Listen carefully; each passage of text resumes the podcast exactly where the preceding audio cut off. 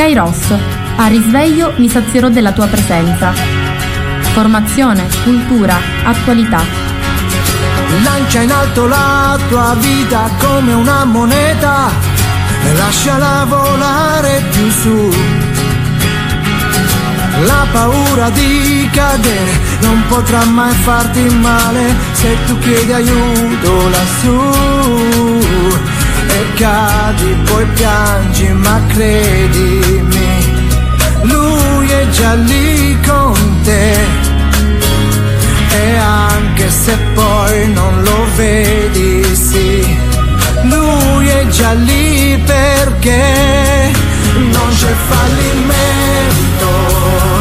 Se porti Dio dentro di te, mi sono visto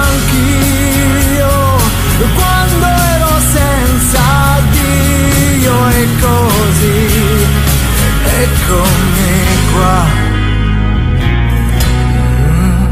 Buongiorno a tutti da Antonella dai microfoni di Radio Gemini. Oggi venerdì 9 giugno.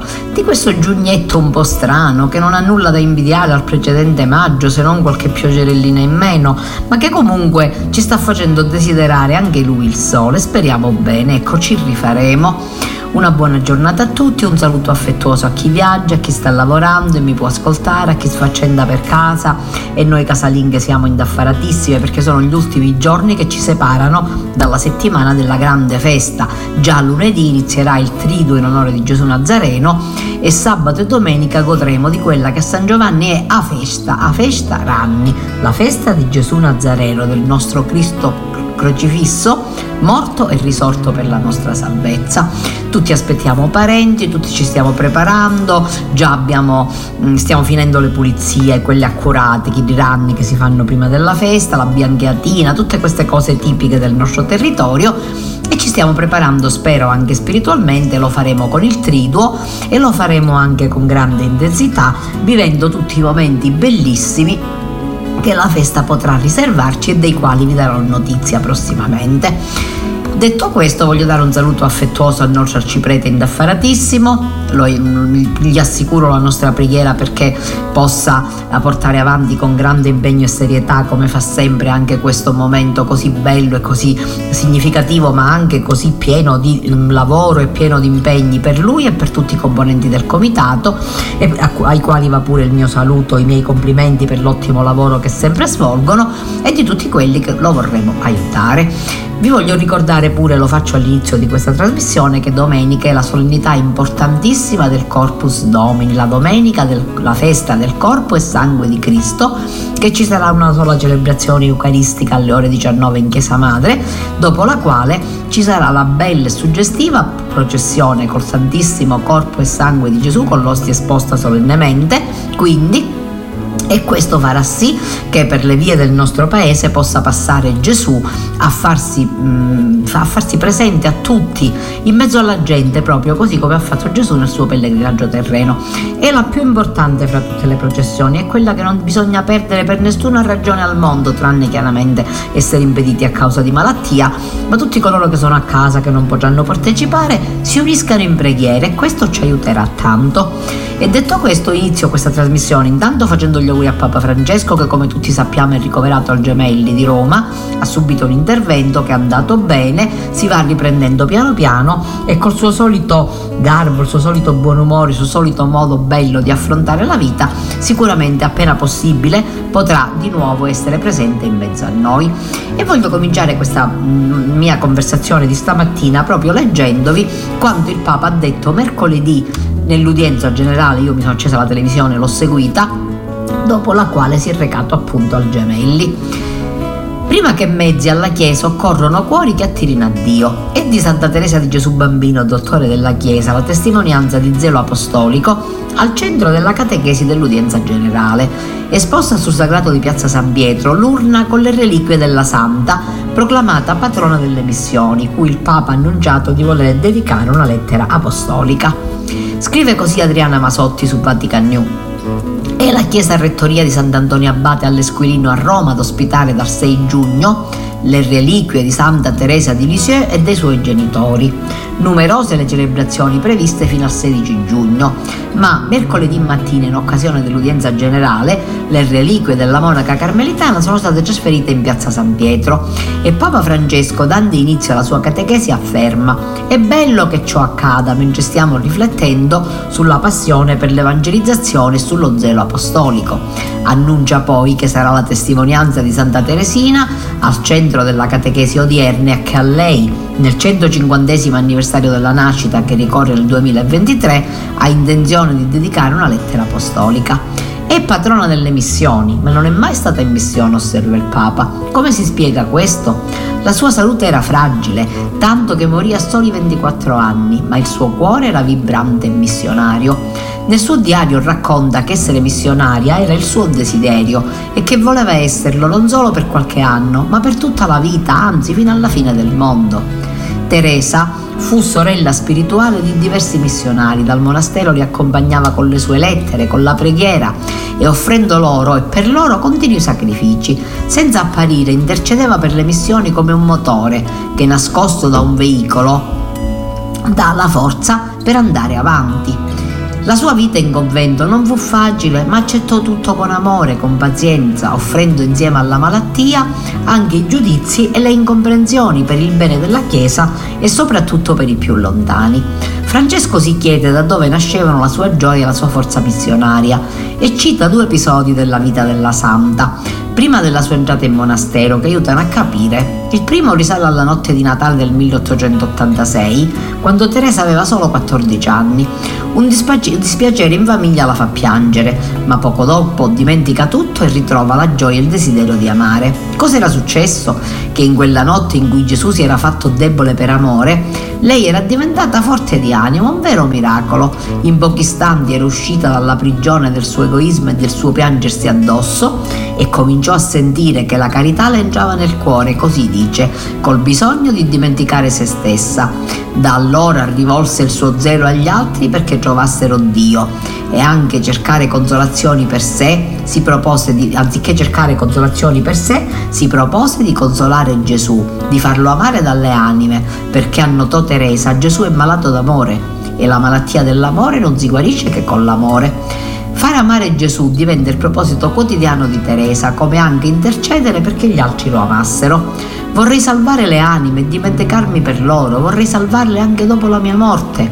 Passerò il mio cielo a fare del bene sulla terra. Papa Francesco ricorda un secondo episodio della vita della santa che dimostra il suo zelo apostolico rivolto in particolare ai peccatori.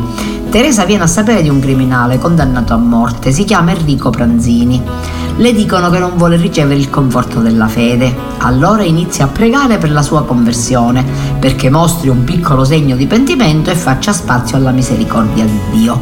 Avviene che il giorno dell'esecuzione, Teresa, il giorno dopo, legge sul giornale che Pranzini, appena prima di poggiare la testa sul patibolo, a un tratto, colto da un'ispirazione improvvisa, si volta afferra un crocifisso che il sacerdote gli presentava, bacia per tre volte le piaghe sacre di Gesù. La santa commenta, poi la sua anima andò a ricevere la sentenza misericordiosa di colui che dichiarò che in cielo ci sarà più gioia per un solo peccatore che fa penitenza che per 99 giusti che non hanno bisogno di penitenza. Papa Francesco afferma che motore della missione è proprio questa, la forza dell'intercessione mossa dalla carità e sottolinea che i missionari non sono solo quelli che fanno tanta strada, imparano lingue nuove, ma missionari sono anche tutti coloro che lì dove si trovano vivono come strumento dell'amore di Dio missionario.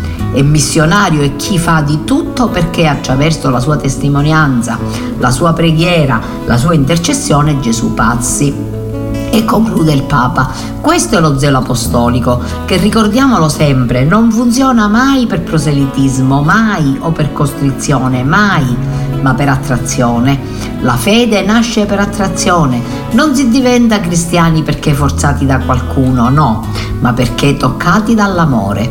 Alla Chiesa, prima di tanti mezzi, metodi e strutture che a volte distolgono dall'essenziale, occorrono cuori come quello di Teresa cuori che attirano all'amore avvicinano a Dio e chiediamo alla Santa, abbiamo le reliquie qui, chiediamo alla Santa la grazia di superare il nostro egoismo e chiediamo la passione di intercedere, di intercedere perché questa attrazione sia più grande nella gente e perché Gesù sia conosciuto e amato. Ecco, bellissime queste parole del Papa, bellissime proprio, molto significative che ci aiutano tanto. È anche bellissima aver sottolineato la figura di questa giovane ragazza che a 15 anni entra nel monastero ed esce a 24 anni morta, muore a 25 anni, a 24 anni, però ha offerto la sua vita in olocausto, ha dato la sua vita proprio affinché il mondo possa salvarsi. È qualcosa di meraviglioso questo esempio che ci dà il Santo Padre riferendosi a Teresina di Lisieux, Teresina la piccola, questa figura semplice, questa figura che quasi quasi passava inosservata ma che è una gigantessa se così possiamo dire nell'ordine della, della, della missionarietà, una che non è mai uscita dal suo convento eppure è patrona delle missioni, perché appunto come ci ha fatto ricordare il Papa, non è che i missionari è solo che se ne va in Cina, in Giappone, in, in Argentina, in Uruguay, no, missionario è chiunque a casa sua testimonia a Gesù Cristo e dà speranza. E vi leggo da avvenire l'articolo a firma di Mimmo Muolo che parla dell'importante missione che il cardinale Zuppi ha compiuto per conto del Papa proprio in eh, Ucraina. Dopo Kiev riferirò al Papa, da Mosca segnali incoraggianti. La tappa di Kiev è alle spalle, ma adesso si guarda con un filo di speranza in più anche a quella di Mosca anche se prima di ogni altra mossa, compresi eventuali incontri con Kirill e Putin, bisognerà riflettere su quanto emerso da due giorni nella capitale ucraina e riferire al Papa, non appena le sue condizioni di salute lo consentiranno.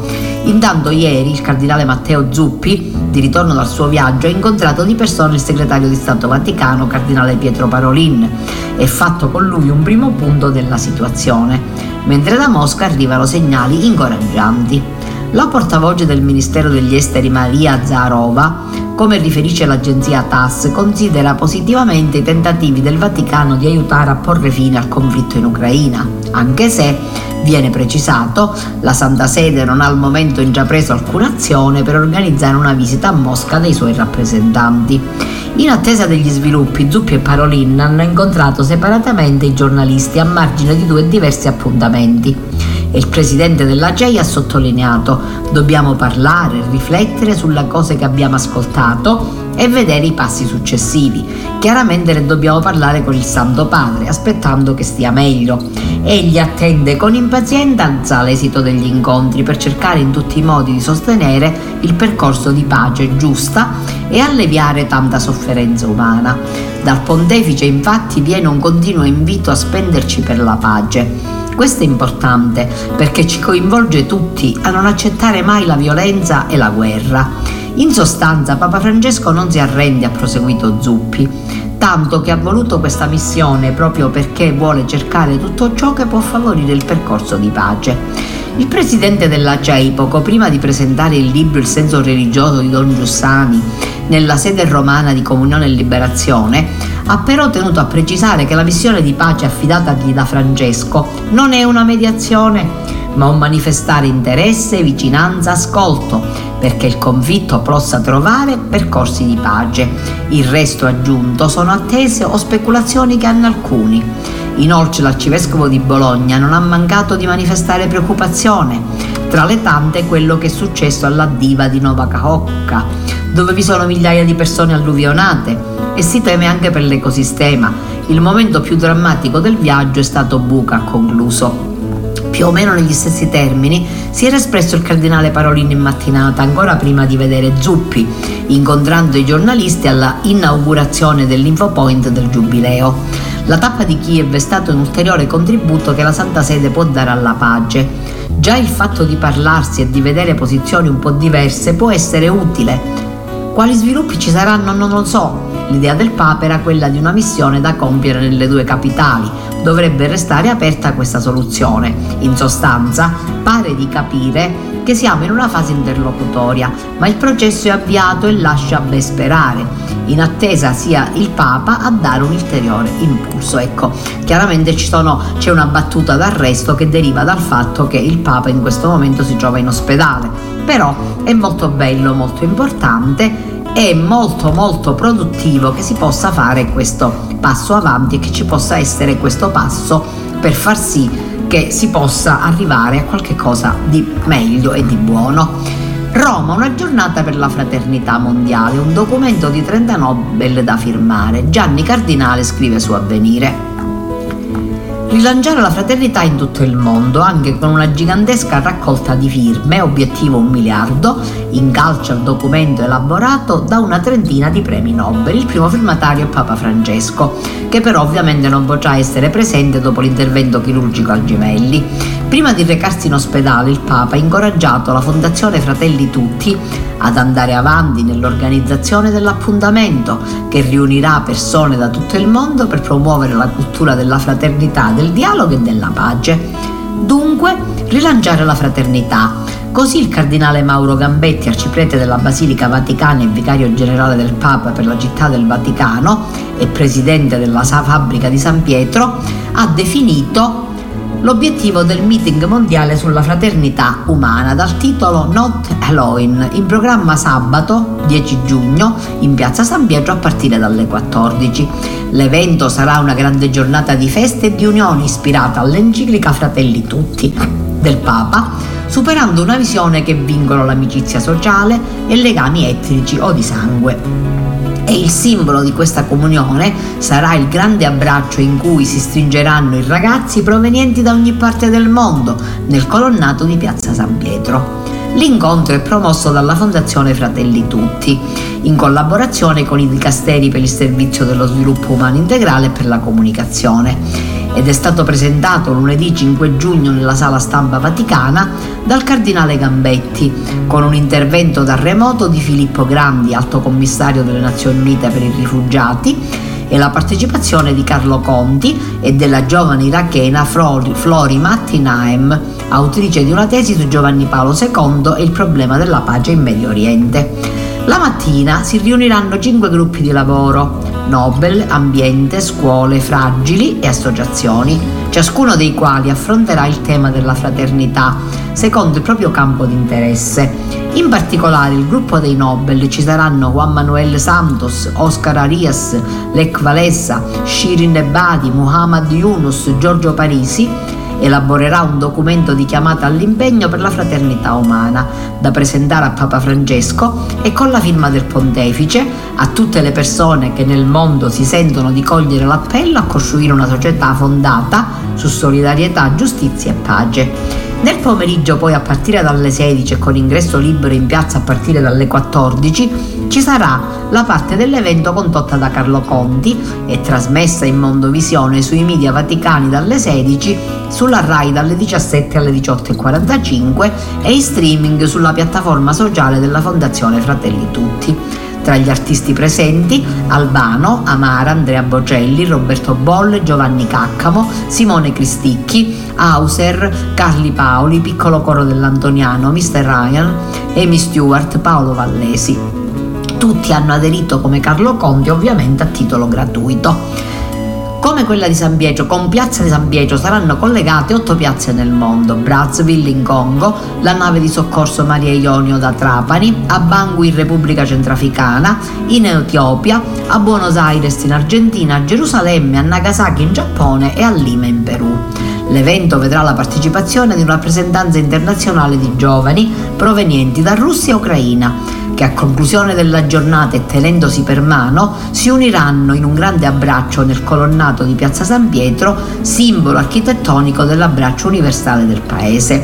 Un progetto proposto dal filantropo argentino Alejandro Romers per ispirare le future generazioni a impegnarsi a trasformare il mondo in un luogo migliore. Con loro sono attese le realtà di impegno ecclesiale e laicale, famiglie, associazioni e quanti oggi si trovano costretti a vivere ai margini della società, dai più poveri e senza fissa dimora ai migranti e alle vittime di violenza e del traffico di esseri umani. Grazie a un protocollo di intesa siglato con il ministro dell'istruzione e del merito Giuseppe Valditara, il meeting presenterà inoltre il lavoro condotto in questi mesi dallo, dalla scuola italiana sul tema della fraternità. In piazza San Pietro parleranno delle loro missioni. Filippo Grandi, la comunità di Sant'Egidio, il centro Astalli, Rondine Cittadella della Pace. E poi interverranno anche Davide Ambio, portavoce della rete Refuges in Libia, fuggito dai lagri di Tripoli, oggi rifugiato politico in Italia, Sandra Santi, presidente di Aiuto alla Chiesa che soffre, Kinshu Kumar, leader diritti ai bambini, Heidi Kuhn, fondatrice di Roof of Peace, organizzazione dedica alla bonifica dei campi dalle mine antiuomo per farne terreni agricoli e fertili. Katia Bastioli, fondatrice di Novamont, Ermete Relacci, creatore della fondazione Simbola. A conclusione della giornata ogni partecipante riceverà in dono una zolla di terra biologica e dei semi da piantare e fare germogliare come simbolo dell'impegno a custodire la fraternità.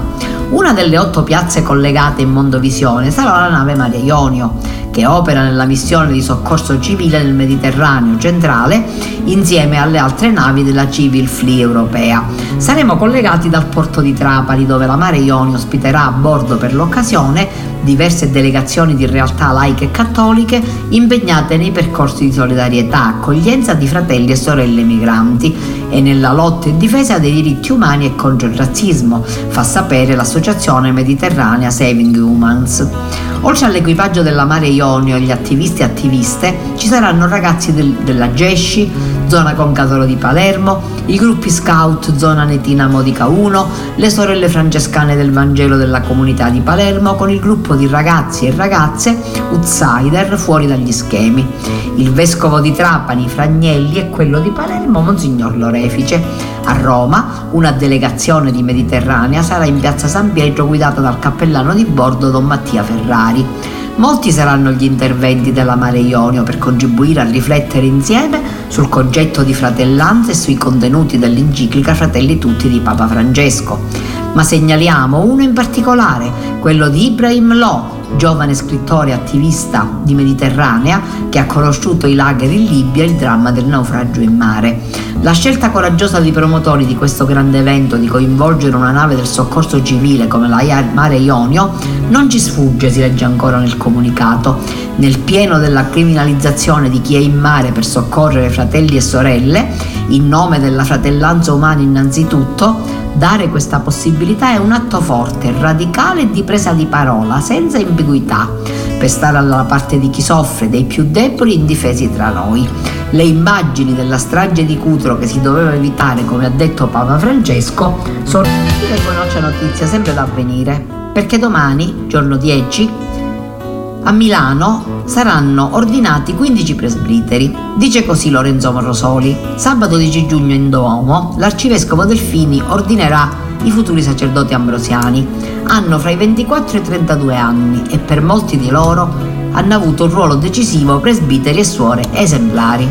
Quasi tutti sono cresciuti in oratorio e nell'esperienza di animatore, di catechista o di responsabile di gruppo dei chierichetti, come nel cammino condiviso con religiosi, sacerdoti e religiose esemplari, hanno maturato la decisione di entrare in seminario. Altri hanno vissuto l'esperienza dello scautismo o l'impegno missionario o la militanza in movimenti e associazioni laicali. Non pochi inoltre ricordano l'impronta decisiva lasciata dalla partecipazione delle GMG, quindi le giornate mondiali della gioventù. Ecco i più significativi tratti comuni del cammino di vita e di vocazione dei 15 seminaristi che sabato alle ore 9 in Duomo verranno ordinati sacerdoti dall'arcivescovo di Milano Maria Delfini. Ciascuno di loro è unico ovviamente, con il suo carattere, le sue idee, la sua storia, il suo profilo umano e spirituale, i suoi talenti, ma non mancano elementi di accomunare i 15. Anzitutto, quest'anno niente vocazioni adulte, a differenza di quanto avvenuto in anni recenti. I sacerdoti novelli che hanno completato cammino e studi in seminario a Venegono hanno tutti fra 24 e 101 anni i preti sono tutti un dono, a prescindere dall'età, commenta Don Enrico Castagna, rettore del seminario. Il presbiterio è una casa dove può avvenire un proficuo incontro intergenerazionale. Certo, come avviene nella società, anche nel presbiterio l'età adulta e anziana è quantitativamente più ponderante. Dunque, che i giovani rispondano alla chiamata per il ministero presbiterale sono ancora più presenza che arricchisce il presbiterio e le comunità cristiane. Potrà giovarne in particolare la pastorale giovanile, che sempre meno però deve pensarsi come dipendente dai preti. Come ogni anno in vista dell'ordinazione, i seminaristi hanno scelto un motto e un'icona come segni identificabili della loro vocazione. Consapevoli della sete di pace dell'umanità, per il motto hanno scelto un, un versetto tratto dal Vangelo di Luca. Pace in terra agli uomini che li ama ricorda in un comunicato la diocesi.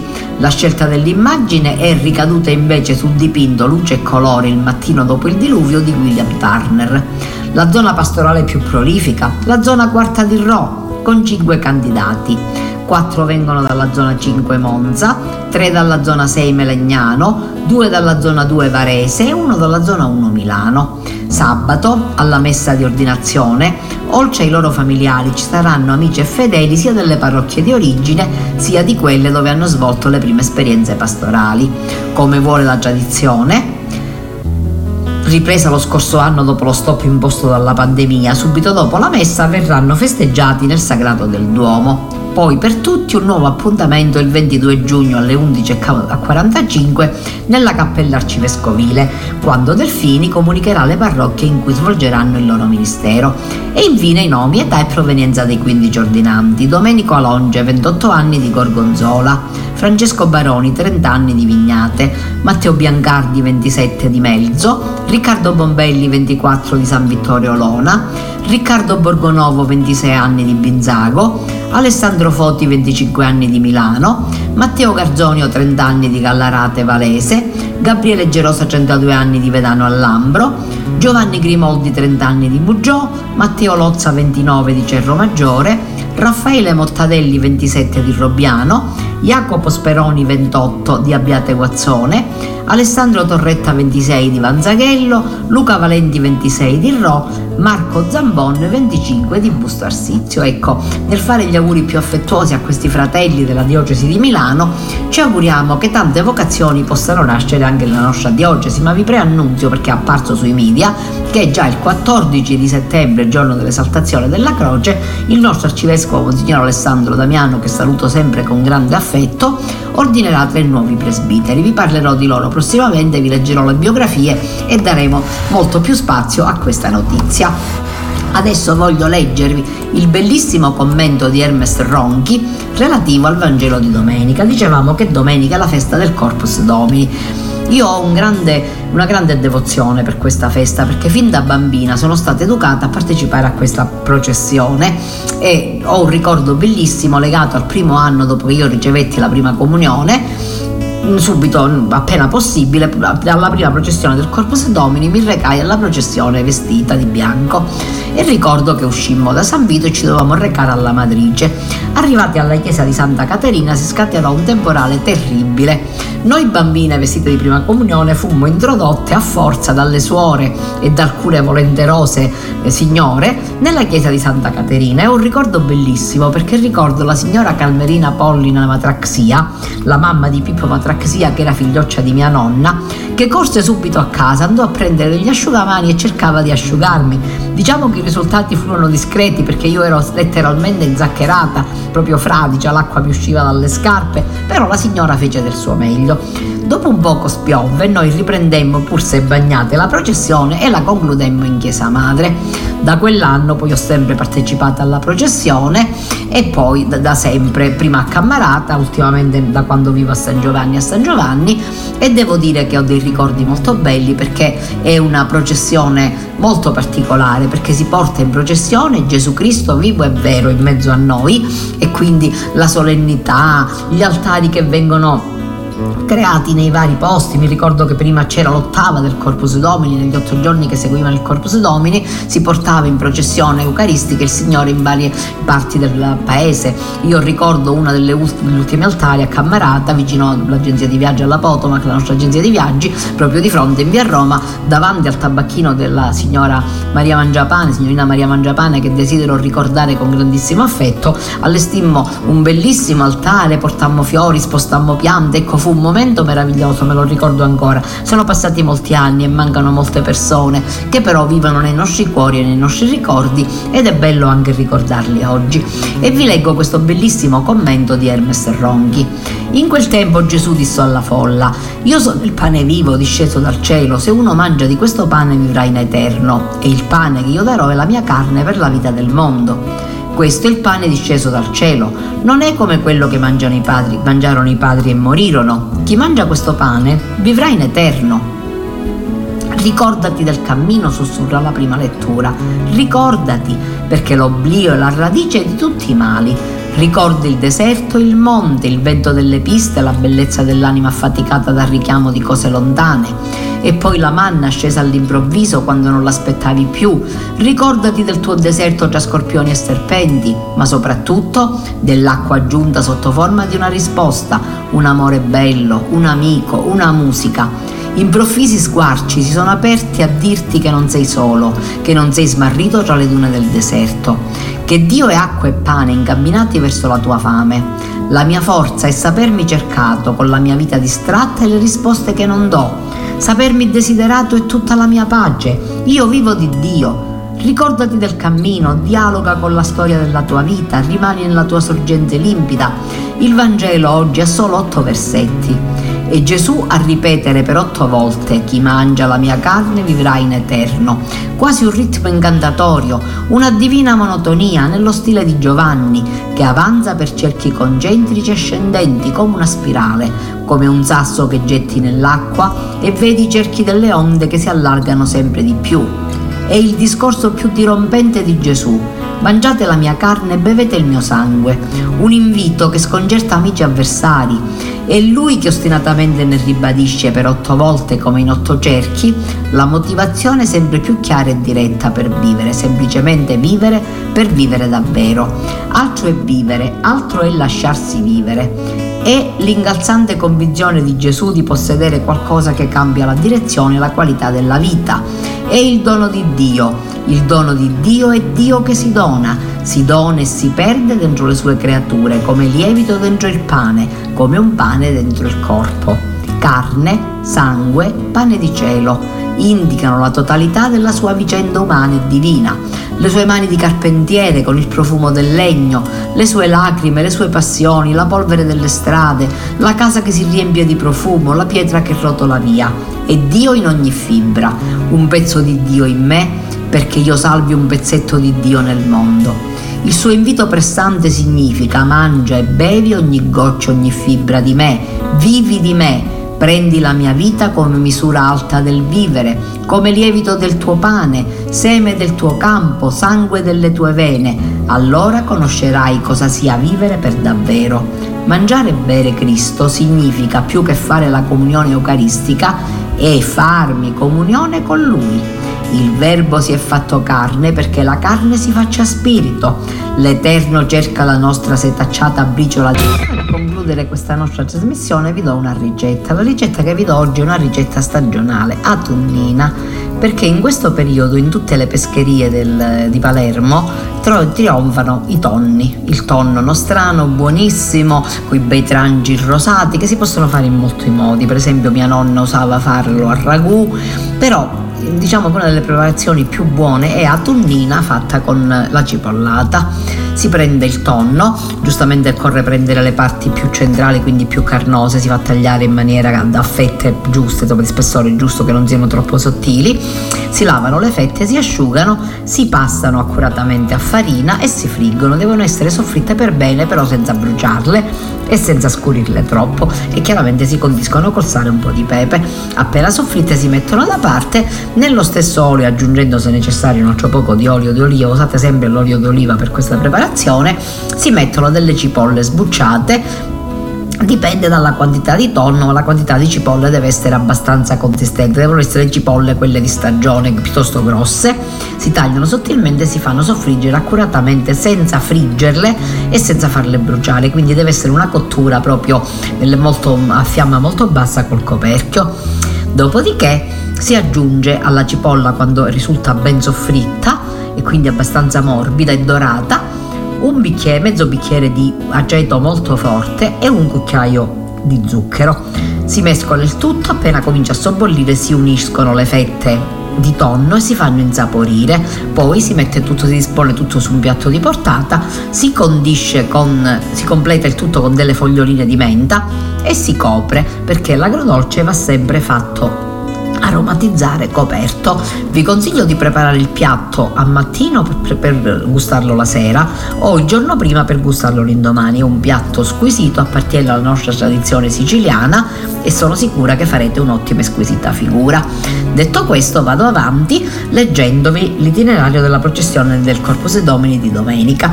Dicevamo che alle 19 ci sarà la Santa Messa in Chiesa Madre, dopodiché ci sarà la processione che percorrerà, uscirà dalla Chiesa Madre, Largo Nazareno, Corso Francesco Crispi, via Roma, Piazza Kennedy, via Alba, Piazza Purrello, via Congeria, via Vittorio Veneto, via Fiume, piazza De Gasperi, corso Umberto I, Largo Nazareno per concludersi poi in Chiesa Madre. Siamo invitati tutti a partecipare perché come vi dicevo la processione del Corpus Domini è una processione importantissima, riveste un'importanza enorme e va vissuta con serietà e intensità, ovviamente preceduta dalla celebrazione eucaristica che è centro e fondamento della nostra fede, perché la nostra fede nasce Ges- da Gesù Cristo morto, risorto e offerto in sacrificio per noi, ma noi possiamo, di cui noi possiamo cibarci attraverso il corpo e il sangue che ci viene distribuito nella liturgia eucaristica. Dopodiché lo porteremo in processione per le vie del nostro paese perché a tutti possa arrivare questo messaggio di amore e di fede che viene da Gesù Cristo. Vi invito alla preghiera, tanta preghiera, per il Santo Padre, per la sua salute, per i medici che lo curano, per il nostro arcivescovo, per il nostro seminario, per tutti i sacerdoti, per il nostro arciprete, per i sacerdoti della vicina Cammarata, per tutti i presbiteri di Cammarata e San Giovanni che si trovano fuori sede, operano il bene altrove convertono e testimoniano la resurrezione di Gesù Cristo a tante persone. Vi invito a pregare per i nostri seminaristi, per Don Stefano, che è il rettore del seminario, ma anche per il nostro seminarista Francesco Traina e per Angelo, che è un seminarista che abbiamo conosciuto grazie a Don Gianluca, il ragazzo di Castrofilippo, ma che ormai abbiamo imparato ad accogliere ad amare come se fosse un nostro paesano. E per tutti, per questi tre che verranno ordinati presbiteri, per tutti i seminaristi dei seminari Redentoris Mater, che sono i seminari del cammino neocatecumenale sparsi per il mondo, e per tutti coloro che hanno deciso di offrire la propria vita testimoniando l'amore e la resurrezione di Cristo, siano essi laici o religiosi. Detto questo vi saluto, vi invito sempre a seguire la nostra radio, vi do appuntamento a martedì sulle nostre frequenze, grazie a tutti, buon fine settimana e una buona festa del Corpus. Kairos, a risveglio mi sazierò della tua presenza. Formazione, cultura, attualità Lancia in alto la tua vita come una moneta